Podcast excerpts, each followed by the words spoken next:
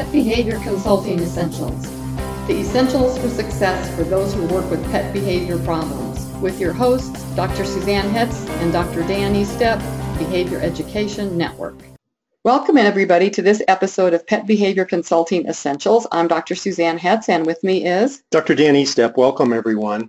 And if you recall in our last episode of this podcast, we talked a little bit about the term drive as it applies to motivation and also, I guess, personality traits in dogs.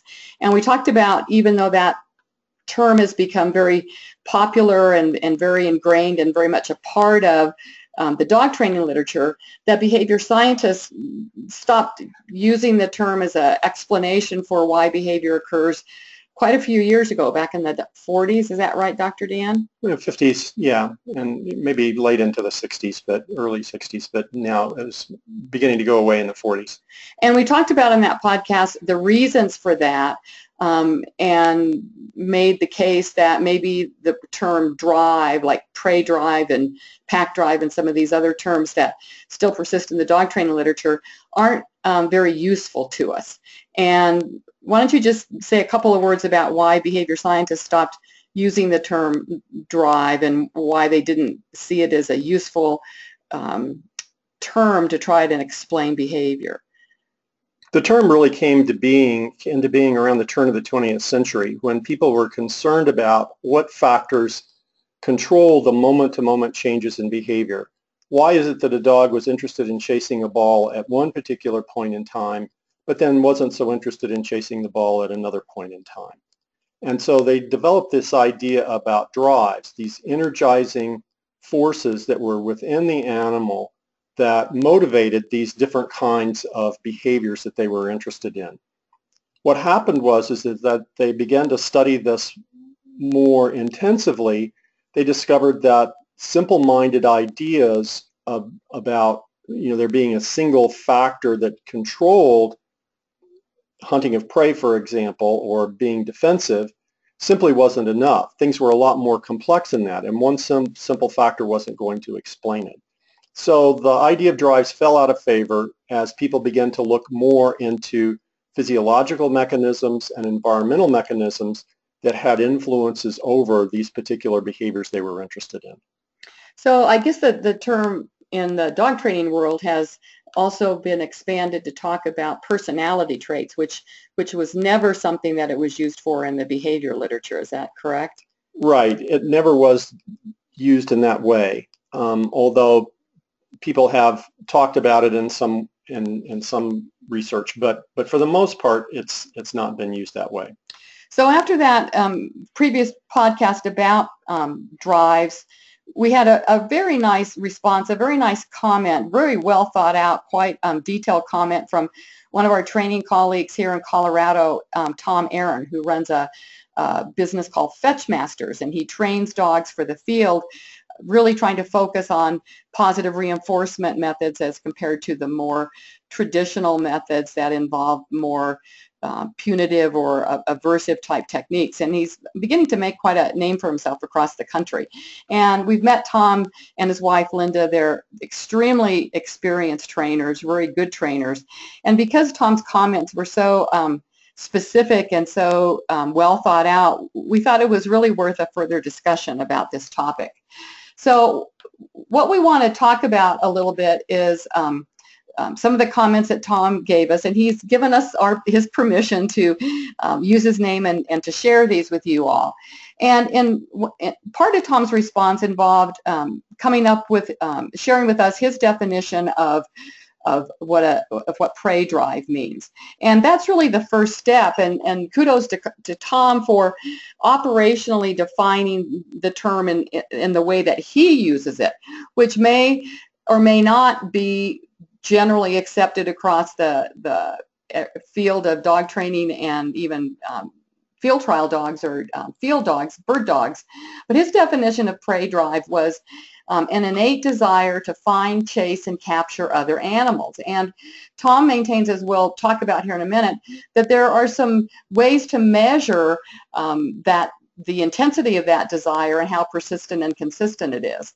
So one question that uh, that we had in our minds about um, an operational definition and really trying to to drill down and get as as specific as we can is does prey drive really talk about does that refer to all other animals or is it really just birds that um, field trainers or bird dog trainers are trying to measure that desire to find, chase, and capture birds. In other words, as a good bird dog, it, does he also, he or she also show the same sort of motivation to be interested in chasing and capturing mountain lions and boars and squirrels and other small critters? Because in um, field training, um, from what um, little we know of it, you really don't want the animal to be going after, the dog to be going after squirrels and cats and other things. You want them focused on the birds. Right. And then remember that there's other kinds of hunting dogs that um, don't do exactly what bird dogs do. You have foxhounds, for example, whose idea is to chase down the fox, but then when they catch him, then they kill him and tear him apart. Well, and, and go ahead. So they're uh, looking at a very different endpoint with those dogs exactly. than they are with a good bird dog. And, and that's really kind of some of the meat that we wanted to get into here is because the term prey drive just implies that it's related to predatory behavior. At least to us it does. And predation involves a whole complex of behaviors, as Dan was just talking about, about um, stalking, um, chasing, um, catching and capturing and ultimately killing and ingesting the prey. That's the, the predatory sequence from beginning to end. And yet, with a successful hunting dog, or at least a bird dog, people don't want them going all the way to the end of predatory behavior. They actually want dogs to have a soft mouth and, as Tom put it, retrieve to hand, bring the prey back.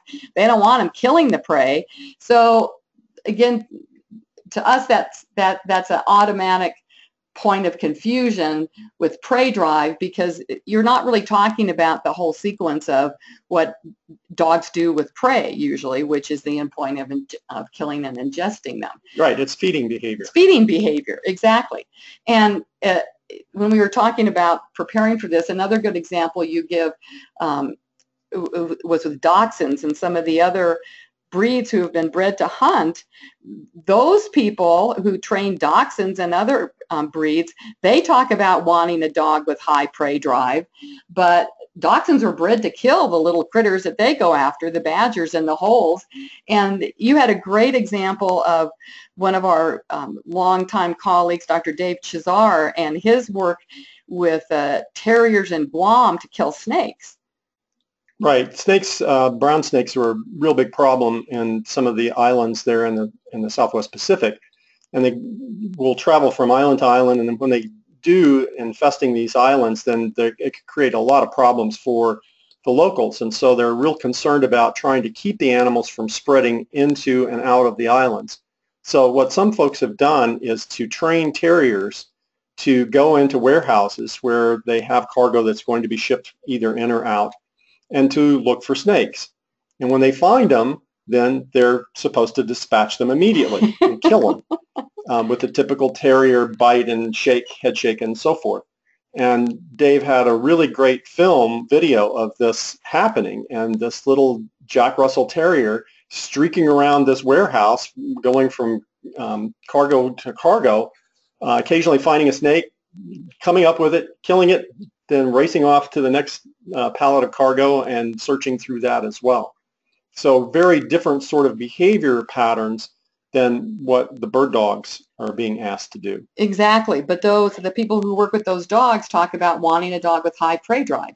Um, but it has a very different endpoint. So the issue here, here, one of the issues at least, is that there's not really a standard or generalized agreement about what prey drive is um, and what behaviors it includes. So if you're looking for a bird dog with, quote, high prey drive, that may um, describe a very different cluster of behaviors than a trainer or an owner who works with Dachshunds or Jack Russells and wants a dog with high prey drive. So while Tom says that for his usage, um, field trainers may not include chasing bicycles and killing cats in their definition of uh, prey drive. Certainly in the dog training world in general, those behaviors have also been attributed to high prey drive. You know, my dog loves to chase balls because he has high prey drive or goes after joggers and people on bikes because he's got a problem with prey drive. All of which just goes to show that the, the term doesn't have a universal definition to it. Everybody seems to use it in different ways.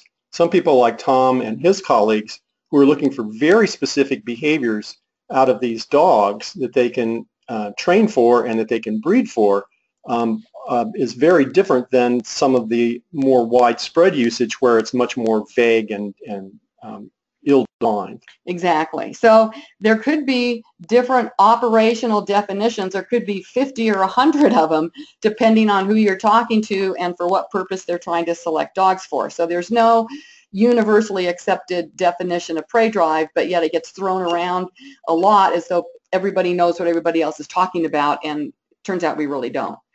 Um, another um, type of drive that Tom described that they look for in their dogs is a retrieving drive, um, which is a, a uh, he describes a different cluster of behaviors, which is an animal bringing a ball or a bumper or um, a bird um, back to its its owner, and that um, there are some puppies selected for the field that he describes will do this right out of the gate. You know, at eight and 12 weeks of age, will um, fetch to hand, bring something immediately back to the owner without any prior training.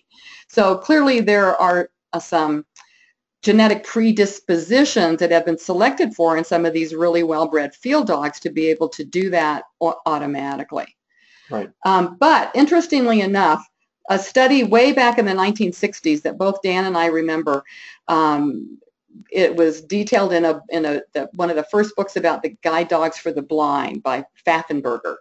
And way back then, when they were um, trying to improve the, their breeding program to increase the success rate of um, their dogs that, that actually made good um, guide dogs because it, back then their success rate was abysmally low. And they found that the single best predictor of a puppy's success as a guide dog as an adult was how reliably and persistently he would retrieve a ball. Now, I don't think we know to this day what the linkage is there, do we? That They never pursued that as far as I know.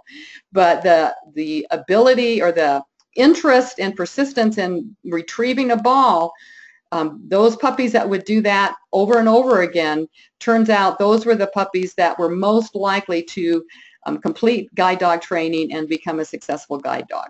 So what the mechanism is behind all that has never been discovered. Um, but the, the point being is that um, those behaviors Tom um, describes as being as related to retrieving are a different cluster of behaviors than what comes under prey drive. Um, so let's talk a little bit about what the research shows about behaviors that have been attributed to prey drive, because you could make the argument that that bringing prey back to the group um, could be part of prey drive as compared to being a totally different complex of behaviors labeled under retrieving. Um, so let's let's refresh your memory about what we talked about last time about how data on personality traits in, in dogs are collected. So what people do researchers do is they they find some large sample of people and how they find the, that sample we won't go into but they ask a whole bunch of people about different behaviors in their dogs and whether they're likely to show them or not. Um, is your dog likely to, to fetch a ball? Is he likely to um, kill a cat if he sees it in the backyard? Just as examples so they compile all those yes and no um, or likely and unlikely answers in their from their questionnaires. And through some complicated st statistics they determine how how and if if those behaviors are associated with one another.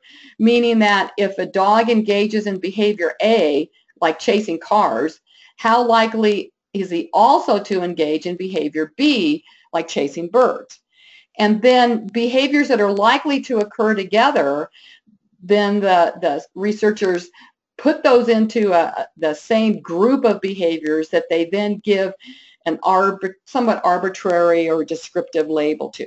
Is that a pretty good summary of what happens there, Dan? Right. And for those of you that are statistical geeks, uh, the process is called um, regression, you know? No, it's factor, factor analysis. analysis. That's right.